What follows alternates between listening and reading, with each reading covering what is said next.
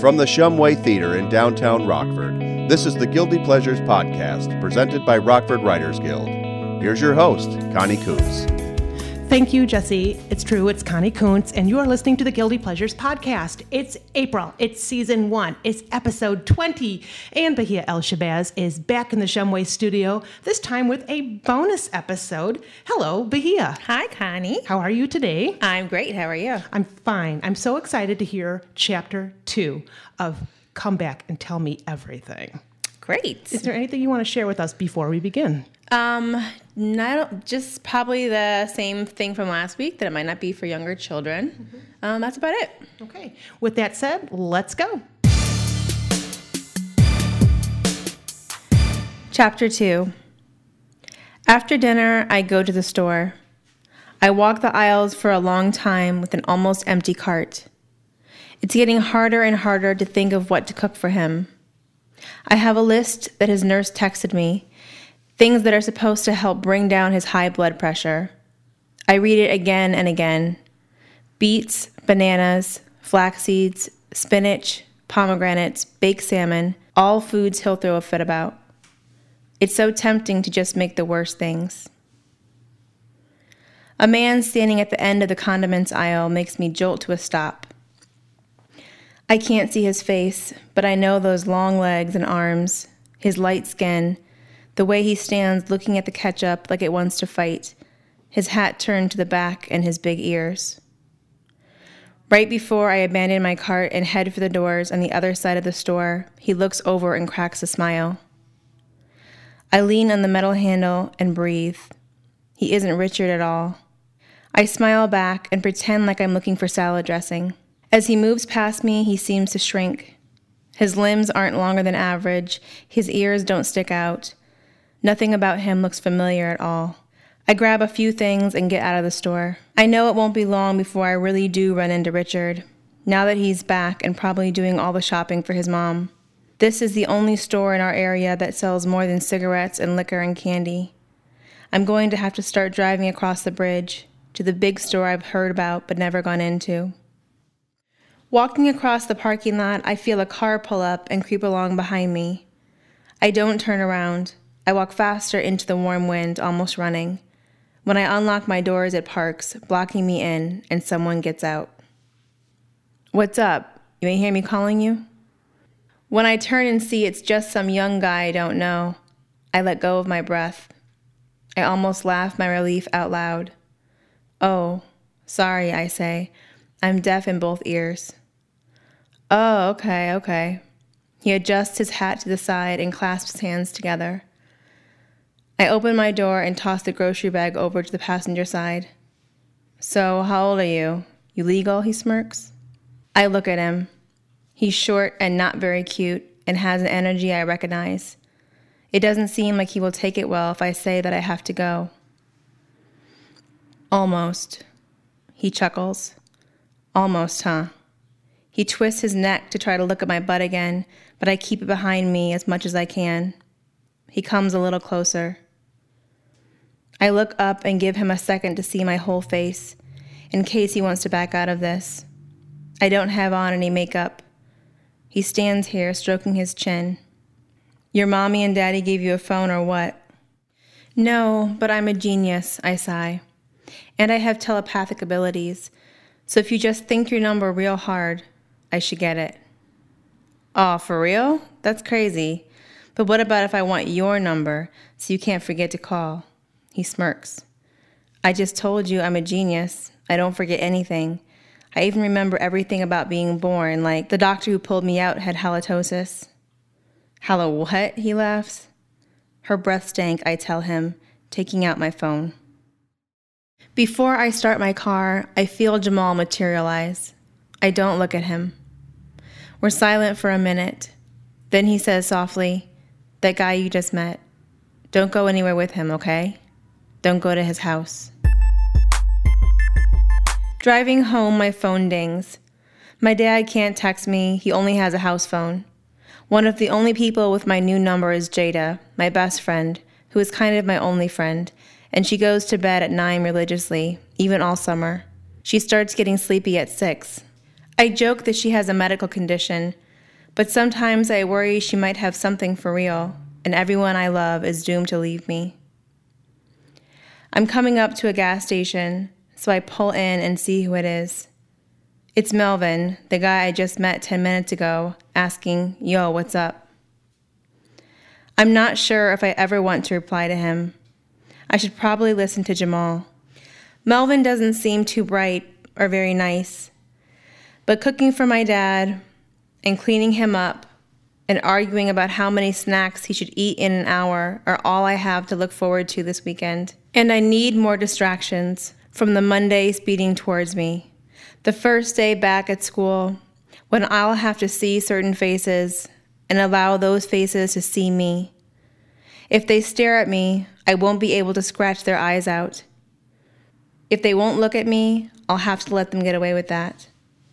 Either way, I'll have to hear what is being whispered. When I get home, I sit in my driveway, staring at my phone.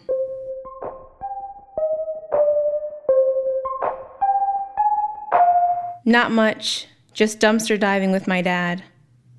Dumpster diving? Yeah, sorry to alarm you. We're homeless. There's no reply for several minutes. Then, aw, oh, for real?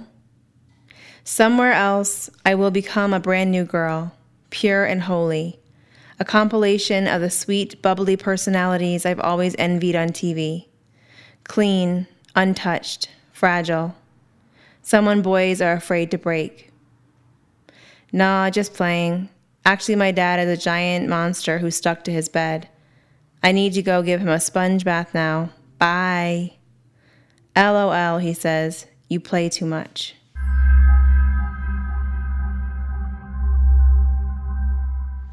I stand over my dad and brush his teeth, lifting a bowl to his lips to catch the spit. I spray his hair with water and conditioner and comb through the curls. I hand him a wet, soapy rag, and after he's scrubbed his armpits the best he can, I get behind his ears, into the folds of his neck and arms and stomach. I let him lift the sheet and show me the places where he hurts the worst. I help him roll onto his side, rub ointment into all of his sores. Whenever I'm caring for him, his cheeks darken and he makes sure not to look at me. He picks a spot on the wall above the TV and stares through it. The same trick they taught us in dance class when I was nine to keep from losing balance in the middle of a spin. Thank you, baby, he says quietly, leaning back again as I gather everything and leave his room. As soon as I shut my bedroom door, my phone buzzes in my hand and I drop it like I felt teeth. Parking lot Melvin is dancing across the screen. Hello? I answer fake hoarsely. Who's this? He clears his throat. What up? It's me, your future man. You said call, so that's what I'm doing. Did I? I thought I told you I was bathing my monster dad. Mm hmm, he says. He sounds rushed and not like someone who really likes me. Hey, let me pick you up tomorrow night, okay? Maybe, I sigh. He ignores me. At six, okay? I lie on my back feeling weird, feeling disappointed in myself, and then maybe kind of pretty for a second. I touch my nose, smooth my fingers over the wide bridge. It's like a runway. Tiny models could walk down it, spin, and flaunt back up without tripping. I touch my thighs, the sides of my stomach that are getting chubby. Maybe he gets it. He looked at me close enough to see I could be a 10 with a little work. Maybe he wants to get dibs on me before I turn really hot. All night, I never fall all the way into sleep. I keep waking back up, remembering how dumb I've been, wondering how tomorrow and the days after that and on and on and on we'll go.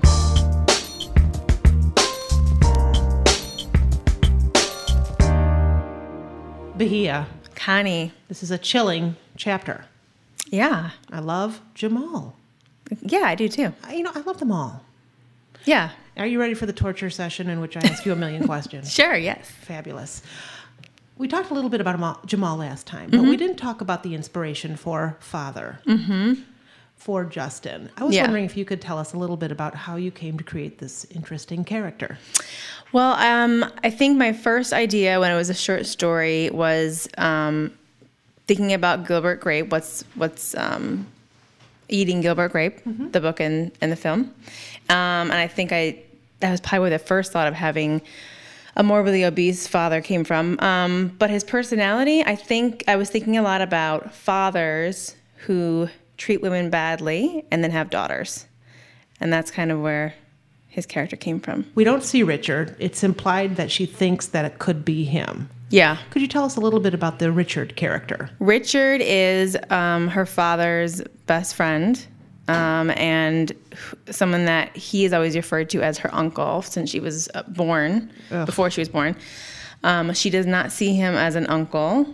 Um, she has does not want to see him, and uh, her father doesn't really understand that or get that yet. Okay, I gotcha. Parking lot Melvin. Yeah. Mm-hmm. There he is, all up in her whatever. Yeah. Mm-hmm. Let's talk about him a little bit. I'm not in love with this Melvin guy, but I kind of am warm for him too. Okay. Can you tell us a little bit about this character? Melvin is definitely um, a compilation of people, guys, and during my teenage years, especially that would approach me in parking lots. so that's really where he came from. Um, yeah, he's obnoxious, kind of rude, but probably doesn't understand that he's being rude. She's used to it. I think. I don't know if she mentions that in this part, but um, she's not surprised by it. She's used to that, um, so she's not really offended by, it, I guess. But she can tell she doesn't.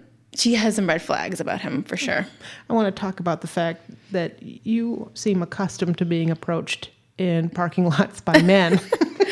I, I haven't for a long time, probably because I mean, you know I'm not a teenager anymore, and I have a bunch of mm-hmm. kids with me all the time. But when I was a teenager, yeah, the big thing when I was like 16, 17, 18 was to go to Amco parking lot and hang out, and I met, met a lot of guys there. But mm-hmm. but we'd go looking for the boy we liked there, and yeah, I mean, it was. I'm sure that's still how it is. Like, you know, guys think it's fine to yell at you from across the street or approach you in a parking lot or whatever. Yeah. what a funny world we live in. Yeah. It just reminded me when I was a teenager, which was a lot longer than when you were a teenager, we would sit in the parking lot at McDonald's in our cars and just wait Mm-hmm. Yeah. for other guys to pull up in their cars and then just sort of look. Yeah, that's pretty much what it was. And people would get out sometimes and sit in their hoods and yeah, and then during my teenage years I also had two my two teenage friends living with me. They were twins and they um so we had like when they had a boyfriend, like their friends would always pull up outside of my house. And so Friday and Saturday nights we had like lines of cars just sitting at my poor parents. Like I came home to like all these guys bumping their music outside of their house, mm-hmm. smoking weed, and they oh. my mom being like, "I think they're smoking weed out there." Mom, I can't do anything about it. It's mm-hmm. not my friends. But yeah, so that's where all just thinking about that is is the kind of world that I'm putting Shayna into. Yeah, I Yeah. love this world. It's fascinating. I have to say, what I like about Melvin is he actually does talk to her. He actually does follow through. He does call Mm-hmm. Her and text her. I like the attention that he gives her. Mm-hmm. So even though he's a little obnoxious, I like that he he's good to his word. Yeah, Yeah. So your characters all seem to be good to their word. yeah. So far, yeah, Oh, so far, Mm-hmm. so far. Let's talk a little bit about Jamal, yeah. the fabrication. Mm-hmm. What has inspired that for you? Um, I I'm, I don't. I've never had an imaginary boyfriend. I think we said last time that I when I, I did actually when I was a kid, not as a teenager, but um, as a kid, I definitely had an idea of like a perfect boyfriend. I remember that, but what I Mm-hmm. mean is, what what inspires this device in your novel? Mm-hmm. Because it gives me the chills every time I read this, and then I've heard it. Yeah. This is good. This is a chilling character and a chilling thing that you've written. I'm just wondering what inspired that for you, not necessarily Mm-hmm. like past imaginations for yourself, but as an author. Um, honestly, I think that I so I had as a short story. It was really about Shayna and her dad, and it wasn't gonna have any boys in it. Melvin wasn't in it. Jamal wasn't in it. But when I started to make it into a longer story, I realized I needed more complications and more characters. I started thinking, well, she's a teenage girl. She probably has some kind of love interest. And then I started thinking about um, traumas that she's had, and um, just thinking maybe she there isn't a boy that she feels comfortable with or is in love with, but she's would definitely have a fantasy of one in her head. So I guess that's where it came from. I understand. Uh, back to Shayna, and she's 16, Yes. and she already has regrets. She talks about something that she did in her past that was dumb. Yeah. Um, I didn't start having regrets until I was mm, 18 or 19. What's it? What, did, did you already have regrets when you were that young? I don't think I did. think really, that, that I can remember. Um, it's so hard to remember. It's so long ago, twenty years ago. Um, I'm sure I had some regrets, but not to the level, not not as big as the ones that Shayna has. Not as big as the ones that Shayna has. Well, I find that it really interesting that she's regretful, not just forward thinking, but she's already kind of beating herself up about things that really weren't her fault, I'm assuming. I think there's some things that were not her fault that she understands were not her fault, but there's some other things that may probably were not ex- all her fault, but she takes blame for. Okay. Very interesting. I love this novel in progress. Thank you. And I'm wondering if you would share with us where you're at in terms of getting it out on the market. Um, so they ha- I have a full draft of it. I'm still work. I mean, I just changed it in the last few weeks a little bit at the beginning. Um, I'm- so I'm still editing it based on feedback from our writing, our writing group that we have, and also um, from um, people outside of our writing group who've read it. Um, I have kind of have an agent that has been representing me for a couple of years, and his assistant gave me some good feedback that I am adding or editing with. But um, I'm actually looking for a new agent because my agent does not represent YA. So he's given me his blessing to find a new one for this project. And so I went to a conference in Madison a few weeks ago, um, pitched it to two agents, and they're both reading it right now. So that's kind of where I'm at. This is what I think is so interesting. You went to a conference, Yeah. you pitched it, something you have or have not done before. I went a couple years ago when I had a novel in progress that is still in progress because I put it aside. Um, I went to a conference in New York called the I think it's called New York Pitch Conference, um, and but there actually pitched directly to editors. So I did have I knew what pitching was about. Yes, but it was a little different. You went to this conference, you've been to others in the past, you're an educated person. And how did it feel to be going, even though you still didn't know what the outcome would be? What would you, well, let's talk about that real quick. Okay, and then I'm- um, it was exciting. A little, I was a little nervous, um, but yeah, I was excited. what advice do you have for other writers who want to be taken seriously? As far as pitching, or as far as like that, or anything. Anything. I like that you have a broad authors platform. You're willing to do a podcast. You're a mm-hmm. member of the Writers Guild. You're a guest speaker sometimes. You do readings for other people. You have another writing group. You have an agent who gives his blessing to go see another agent. Then you go mm-hmm. to another conference and you come from a writing family. Yeah. You are a serious writer. Thank you. you are welcome. And I'm probably forgetting stuff. Um, that's pretty much it. Like I, yeah, like right now I'm in the stage of just trying to write a little bit every day and work on the projects that I have going on. And um, I've probably become a more serious writer in the last few months. I mean, I have been off and on, but there's been times that I went months or even years, especially if you're having a baby with um, without writing. So I have been for like last six months at least writing a little every day. Um, I, I think conferences are a really good idea because to do when you're at the point where you're you feel like you have a strong at least first draft. Probably not even first draft probably it's something that you feel is ready to send out i guess. Um, because both times i went to the conferences um, the i was able to talk to the agents face to face and i think I mean, all of the ones I've ever met has, have requested to read the whole thing. So I think that there's something to be said for meeting an agent face to face, having them have them have the chance to um, ask you questions that they want to know more about that they couldn't get from your query, or more about you they couldn't get from their query. Um, in fact, at the last conference I went to, the agents said in the panel, like they're more interested in talking to you about you and who you are more than even the query about. Um, the, the, pa- the paragraph you might have prepared about your your book because they can read that later, but they kind of want to get to know you. Okay. So yeah, for me, it's been a good experience. I've also heard and read that um, you're more likely to get a full request from an agent from a pitch in person than you are just by sending it out. So mm-hmm.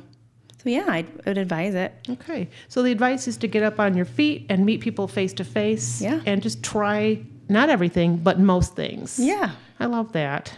Okay. I'm going to ask you that question that, That I never answer. and that is, is there anything you want to share with us that you haven't shared? Or is there anything you'd like to say or get off your chest? Or am I forgetting anything that you want to touch on? Um, I I feel like I should always every week I say I'm going to think about it for next time, and I never do. I don't really think of, I don't think you've missed anything that I can think of. Um, uh, as far as like I guess just to add a little bit to what we just talked about. Like maybe not try everything, but kind of like I think you should try everything that come every opportunity that comes your way that makes sense for you. Um, definitely like when I the I got my agent that I currently have, kind of that maybe not may not stay my agent, but um, he approached me after I published after a story was published that when I sent it, I did not think it was gonna win the contest at all because I, I just got a rejection on it actually from a magazine who wanted me to revise it in a certain way and resubmit it, and I didn't agree with what they wanted me to do. Well, actually, two things they wanted me to do. One I agreed with, one I didn't. So instead of I could have done what they asked me to do and had it published in that magazine, but I decided I didn't I didn't agree, so I decided I'll send it somewhere else. And I sent it to this contest thinking there was no way that I would win it. And I ended up winning it. And my agent contacted me from that. So just try every opportunity that that you get. And that makes sense for you. Yeah. It's really important. I'm glad you said that. It has to make sense for you. Yes. That's very good. Before we wrap up, I want to say something about the sense of humor that I'm really picking up in this. Mm-hmm. And that it's there. This is a serious novel, obviously. Yeah. But it's funny. And I just want to make sure you know that I'm hearing it and that I'm reading it, especially Uh-huh. Good. with the best friend who's Uh-huh. really your only friend. Mm-hmm. Who goes to bed at nine o'clock? Who gets sleepy at six? These are funny details. Melvin is funny. Yeah. Jamal is funny. They all have a sense of playfulness about them that I find very endearing. Mm-hmm. Good. And I just I can't wait to read this. And I just want to say thank you for sharing it with us thus far. Of course. Thanks for having me. Is anything else you want to say? Nothing that I can think of. All right. Wonderful work. Thank you so much. Oh, thank you. Bye. The Guilty Pleasures podcast is made possible by Rockford Writers Guild, Rockford Area Arts Council, The Shumway, and you, our listeners. Subscribe to Guilty Pleasures on iTunes or Google Play, or download podcasts from our website, rockfordwritersguild.org. Email feedback to editor at rockfordwritersguild.org. Follow us on social media. We're on Facebook at Rockford Writers Guild and Instagram and Twitter at Guilty Pleasures. Thank you for listening. This is your producer, Jesse Kuntz. Now go write.